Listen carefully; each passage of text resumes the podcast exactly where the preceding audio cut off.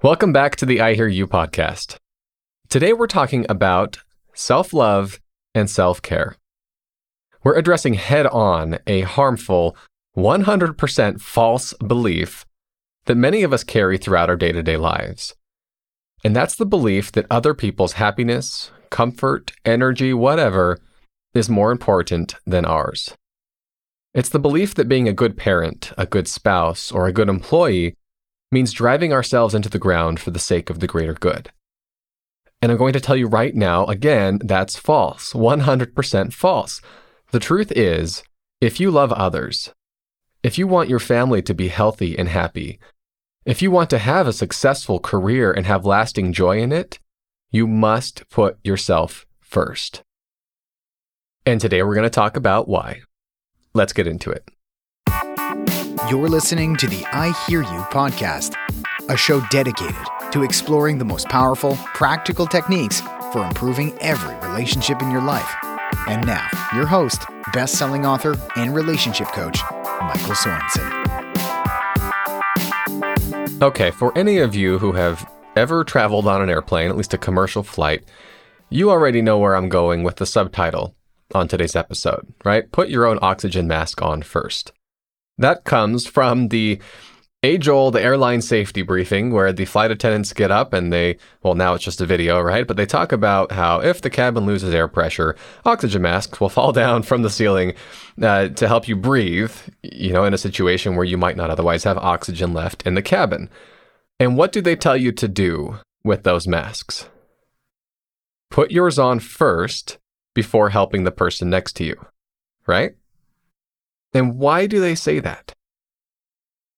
I mean, they always show a parent sitting next to their children. They always show that in the video, and they show the parent putting theirs on first and then putting it on their child.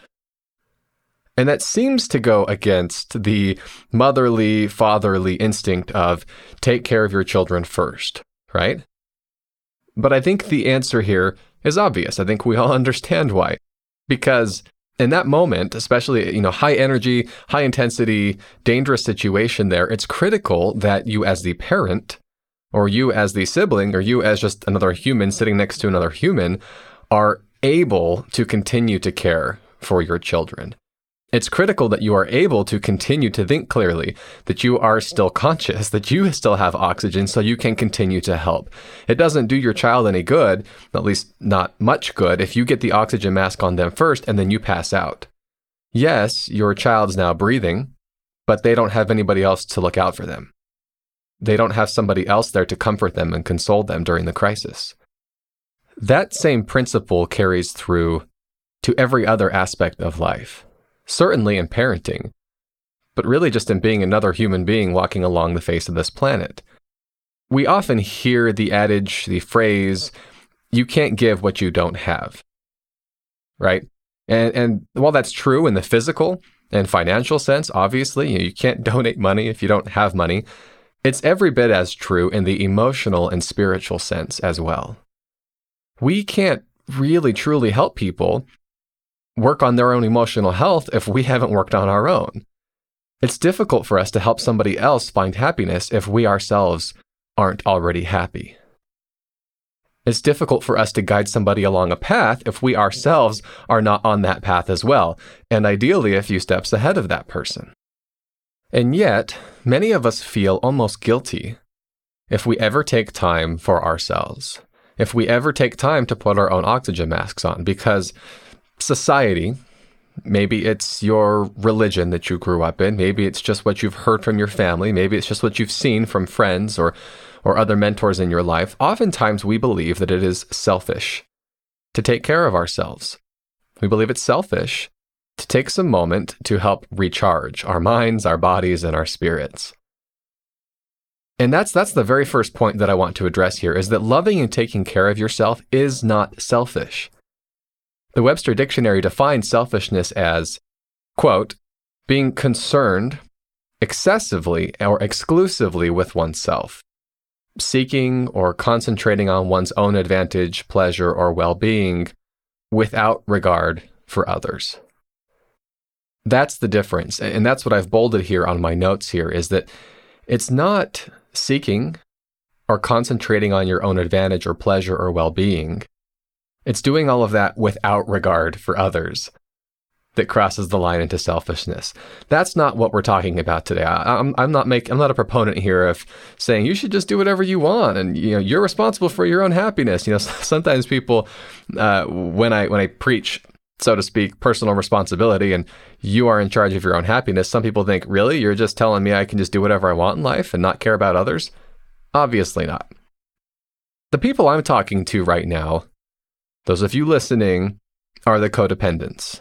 I'm not suggesting all of you are raging codependents, but you know who you are. And again, I, I, identify as one of those, so I don't mean that in any disrespectful manner. I'm talking to those of you listening who feel like you can't take time for yourself. Because if you do, you feel like the world will fall apart. Your kids won't get where they need to go. Your team will fail at work. Your spouse will no longer love you. Your parents will be disappointed in you. Your friends will think you're not loving enough. I'm talking to you. And I'm not saying that you can't still be kind to others. I'm not saying you can't still care for others.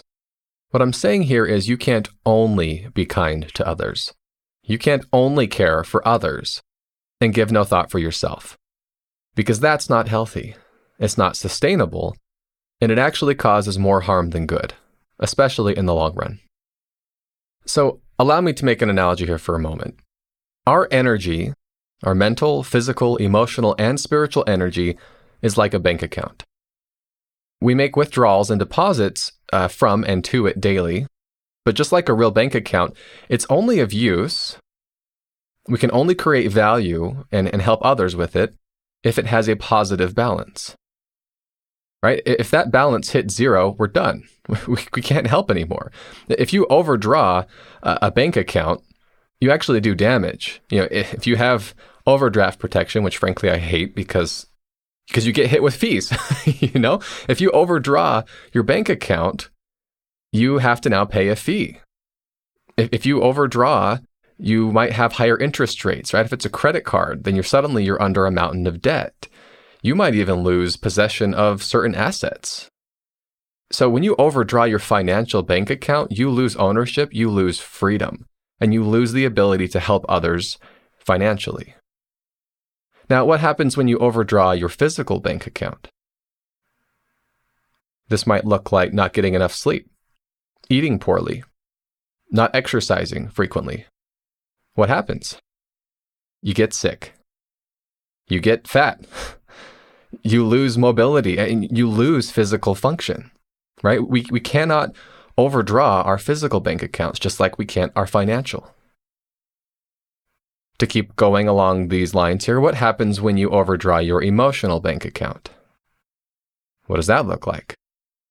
Well, it looks like maybe overcommitting your time for others, listening to people complain all day, uh, you know, holding in a lot of emotional turmoil, trauma, hurt, pain, and, and not talking to somebody who can validate and listen. What happens when you overdraw that? you snap at someone or you break down and, and just start sobbing. You become resentful toward people because, again, you've overdrawn your emotional bank account. You haven't put any money back into it. And finally, what, what happens if you overdraw your spiritual bank account? I'm not talking religion here. You don't have to be religious. But this might look like spending all your time just go, go, going, never taking time to, medic- to meditate or, or medicate, I guess if you need medication, never taking time to meditate, to reflect, to dream, to write your thoughts out. You overdraw your spiritual bank account and you feel overwhelmed. You might feel worthless, hopeless, stagnant, or otherwise burned out. So I, I hope that you, you see the point here that this isn't just a simple thing of, oh, yeah, you got to take some time for yourself. It's critical because the reality is you only have a finite amount of energy throughout your days, your weeks, and sometimes even your months. So as you go through life, it's critical to ensure that we're making just as many deposits into these physical, mental, emotional, and spiritual bank accounts as we are making withdrawals. I was speaking with my mother a few months ago, and she related an interview she'd seen on Oprah a number of years ago Uh, and this interview was with a couple of women, but there was a life coach on there by the name of Martha Beck. And this woman was, was reassuring a mom who had escaped an abusive relationship that it was okay for her to take care of herself. Now, the mom, as I understand it, was worried about her kids and the abuse that they had seen and how it was going to affect them emotionally. And she also mentioned that she wished for her son's forgiveness. I, I don't know the context. I don't know what it was that she didn't feel her son had forgiven her for, but that was something that she was struggling with. And during the episode, Martha explained to this woman that if she wanted her son's forgiveness, she had to first forgive herself. And, and, and, this is quoting from that interview. She said, Our children model what we do to ourselves, not what we do to them. So if you see unforgiveness in his eyes, she says, it's because you you've not forgiven yourself. Your only job is to learn to love yourself. The children, that's all they're wanting for you to do. Close quote. And she, she continues and, and relates an experience that, that a psychiatrist that she knew had dealt with that further illustrates this point here. She said that this particular psychiatrist spent 20 years dealing with neurotic patients. And she said that they would always say, quote, I know my mother loved me, but and then they would go into all the problems that they were dealing with. And she said one day, this psychiatrist met a really, really healthy man. And she thought, gee, I wonder what a normal person's mother is like, right? I, I hear what all of the, the dysfunctional, what all of, you know, the hurt uh, individuals' parents were like, and certainly know that, you know, what an unhealthy parent looks like. But what, what was this guy's mother like? Because he's very healthy. He seems very centered. He seems very happy. And she thought that he would say, Well, my mother loved me perfectly. she made no mistakes at all. Instead, he said something she had never heard before from a patient. He said, My mother loved life. And Martha wrapped up her point here by saying parents who neglect to love themselves raise kids who don't show themselves love either. They, they don't treat themselves the way you treat them, she says. They treat themselves the way you treat you. And that, I agree with that. I, I have seen that over and over and over, not only in my own life, but in the lives of the people that I work with, my clients, you know, people, people that I talk to who oftentimes are struggling with codependency. They're struggling with boundary issues. They're struggling with self love and self care. Guess what? Eventually, it comes out that their mother struggled with the same thing. Their father struggled with the same thing. It's it's almost uncanny how much we inherit from our parents, and, and maybe that sounds obvious. we certainly always hear about it. It's almost the joke of any conversation about therapy is oh, I'm just going to lay on the couch and talk about my family of origin problems. But it's the joke because it's often true. It's often where we learn from but but the the paradigm shift here is that many of us assume that it's because that we have to teach our children specific things. We have to get the verbiage right. We need to train them right. You know, and the old adage, do as I say, not as I do, that clearly is not beneficial. Take care of yourself. Show by example what emotional health looks like. And, and this applies very strongly to parents. But for those of you who aren't parents, it has the same effect on everyone else around you. I have seen plenty of people start taking care of themselves and watched their parents almost receive permission to do the same. They say, wow, he or she is taking care of themselves and they seem happier. that that's okay. I, I, didn't even know I was allowed to do that, and, and it gives people permission to do the same. So, taking care of ourselves, putting that oxygen mask on ourselves first, is a gift to other people just as much as it is to ourselves. You know, if I call up a friend and I am asking for some help, uh, you know, maybe I asking for some help on my house and I say, hey, can you come over on Saturday? And he says, you know what? I, I'm not going to be able to come over. I'm uh, actually taking some time, you know, to go get a massage. Or maybe he says, you know, I, I'm setting aside a couple hours tomorrow to plan out the next couple of months here and make sure that I feel good about where things are headed. I personally would look at that and go, dang, that's cool. I, I like that. Maybe that's what I should be doing, right? Instead of working on whatever else I was working on. It, it is a gift to others just as much as it is you. So I want to pause here for a moment now and ask you to take a moment to reflect. How are you doing here? How good are you at taking balanced time for yourself? In general, do you, do you feel like you lead a balanced life? Or is there room to improve? Do you generally feel happy and willing to help others? Or do you feel obligated to do so? Do you feel like you have to and you do so begrudgingly? In general, are you happy? Or are you sad? Are you depressed? Are, are you resentful? Do you feel like you are a victim to life? If you feel like there's some opportunity there for you to improve, that's what the second half of this episode is all about. Three tips to making self love a priority. Now, before I get into the first tip, I want to provide one little caveat here. This doesn't mean you get to shirk responsibility. You, you don't get to say to your spouse, hey, uh, I just listened to this podcast about taking time for myself and I'm realizing it's really important. I just need to go golfing right now. Or I really just need to relax and watch a show right now, right in the middle of a busy afternoon and drop all the children chores and errands at their feet. You, you don't get to do that, right? You still have responsibilities in a partnership, in a marriage, uh, at your job. What you do get to do, and what I am a big proponent of, is having a conversation with your partner, family, manager about what you need and how you can take that time for yourself without dropping your responsibilities. So I, I find it important to make that clarification there because of how much I talk about you are responsible for your own happiness. You know, you you have to take charge of your own happiness.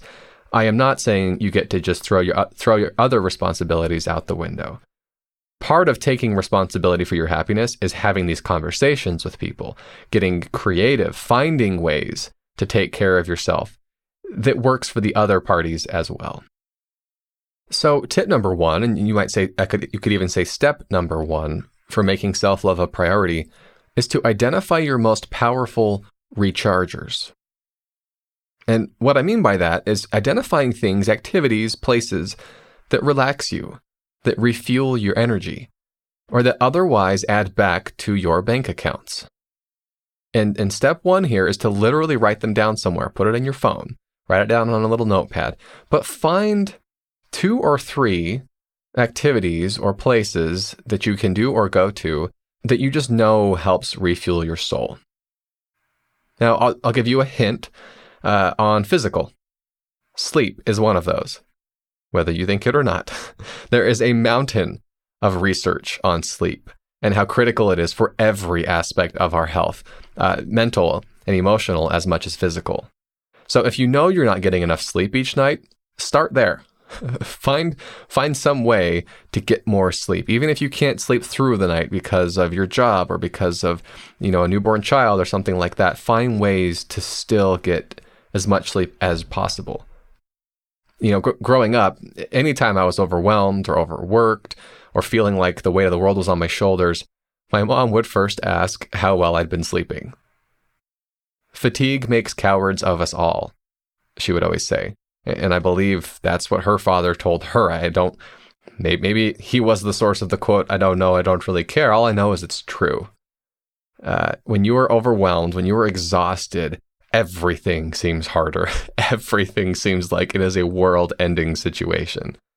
And it's amazing what a good night's sleep, or even just a 20 minute nap throughout the day, can do to refuel and recharge our mind, body, and spirit.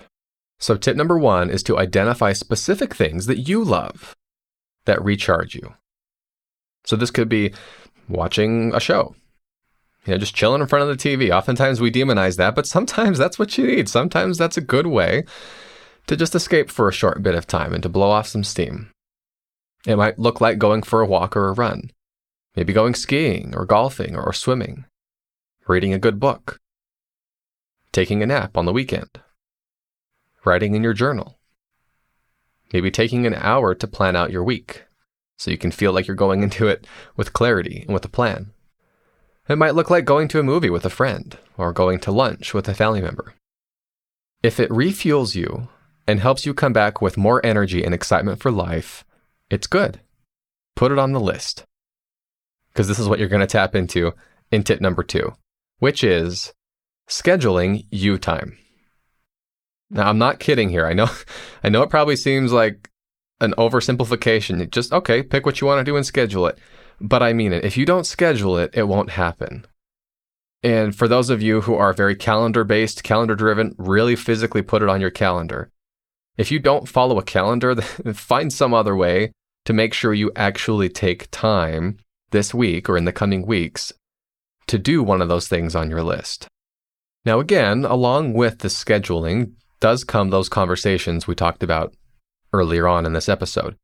Those people that your decision affects. So, your partner, your manager, whomever, talk with them, explain why this is, this is important to you, and work together to find a way to make it happen. My wife and I do this often uh, because we've, we've realized how important it is for each of us to set expectations ahead of time. And so oftentimes coming into the weekend, we'll, we'll just casually, you know, maybe we're driving to dinner or something, or we're on our way back or laying down for the evening and just say, uh, by the way, what are your expectations for tomorrow? You know, and my wife goes through hers and, and, you know, she might say, I really just want to make sure I get, you know, this laundry done, or I really have to take a couple hours to get this work done. And I share what I want to do. And typically we can make it work. Sometimes we have responsibilities, things that have to that we have to take care of together, right? Or we kind of shuffle responsibilities back and forth. But generally there's a way for us when we're both being assertive to say what we want to do to put it on there. You know, sometimes it's as simple for me. This is going to sound weird.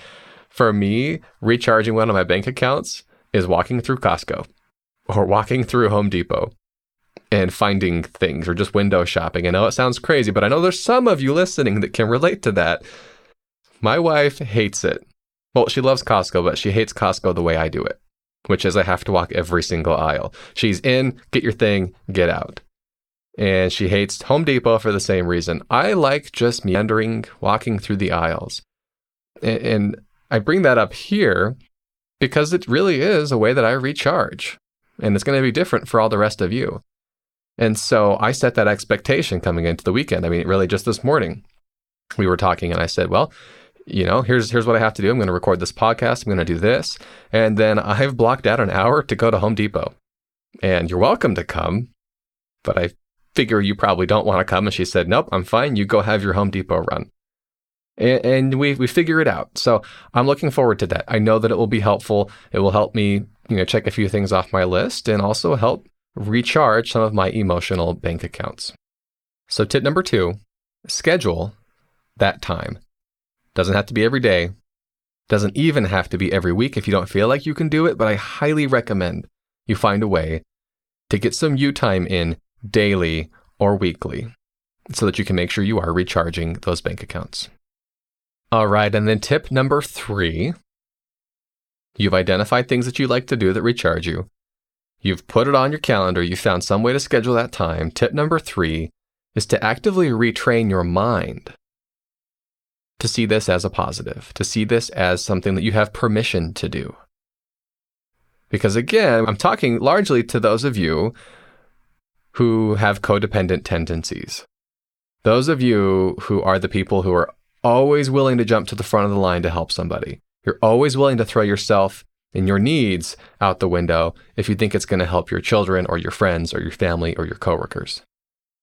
You need to retrain your mind from thinking, that's bad. I can't take care of myself. I have to help others. That's the kind, that's the Christian, that's whatever it is in your mind thing to do, into the truth, which is that self love is not selfishness. Self love is kind, or self care is kind to yourself and to others. So, tip number three is to do whatever you need to do now to make sure you maintain this mindset and to retrain any negative thinking around it. Because chances are, if I've done my job on this podcast, right now you're probably pretty motivated. Right now you're probably thinking, yeah, that makes sense. I need to do that. I see how that's going to help my kids. I see how that's going to help my spouse and me and you know, whatever. But about two hours from now, when reality really hits, or maybe the moment you finish this episode, or maybe you get interrupted right now by your kids screaming or something, you're going to forget. You're going to go right back into your old patterns of thinking. So you have to find a way to interrupt those negative thought patterns and change them and reprogram them. For some, this might mean adding some daily affirmations into your morning routine. You might say something like, My happiness matters, or I love myself so I can love others, or something like that, right? For others, it might mean putting little sticky notes around the house that remind you to do a quick balance check on your bank accounts, right? Your physical, emotional, spiritual. That's something I love doing is checking in periodically and going, okay, wait, how am I doing in these areas? And you might be surprised at how often, if you're being honest with yourself, you're saying, I feel good physically, but I am exhausted emotionally. Right. And maybe you have, you know, maybe you agreed to go to dinner with a girlfriend, you know, or, or a guy friend that night. And if you're really being honest with yourself, that sounds exhausting. It was a long day at work. It was a long day with the kids, whatever it was for you. The thought of sitting down and talking to this particular person is draining. You have permission to call them up and cancel or reschedule. But you're not going to do that if you're not even aware of the fact that you have overdrawn or you are at risk of overdrawing your emotional bank account. And at this point in this podcast series, I've given you several tools to have that conversation hopefully you've been able to internalize a lot of the truth, a lot of the principles we've talked about thus far to help yourself recognize when you're being codependent with this person. To help yourself take a step back and go, okay, I need to take responsibility for my own happiness here.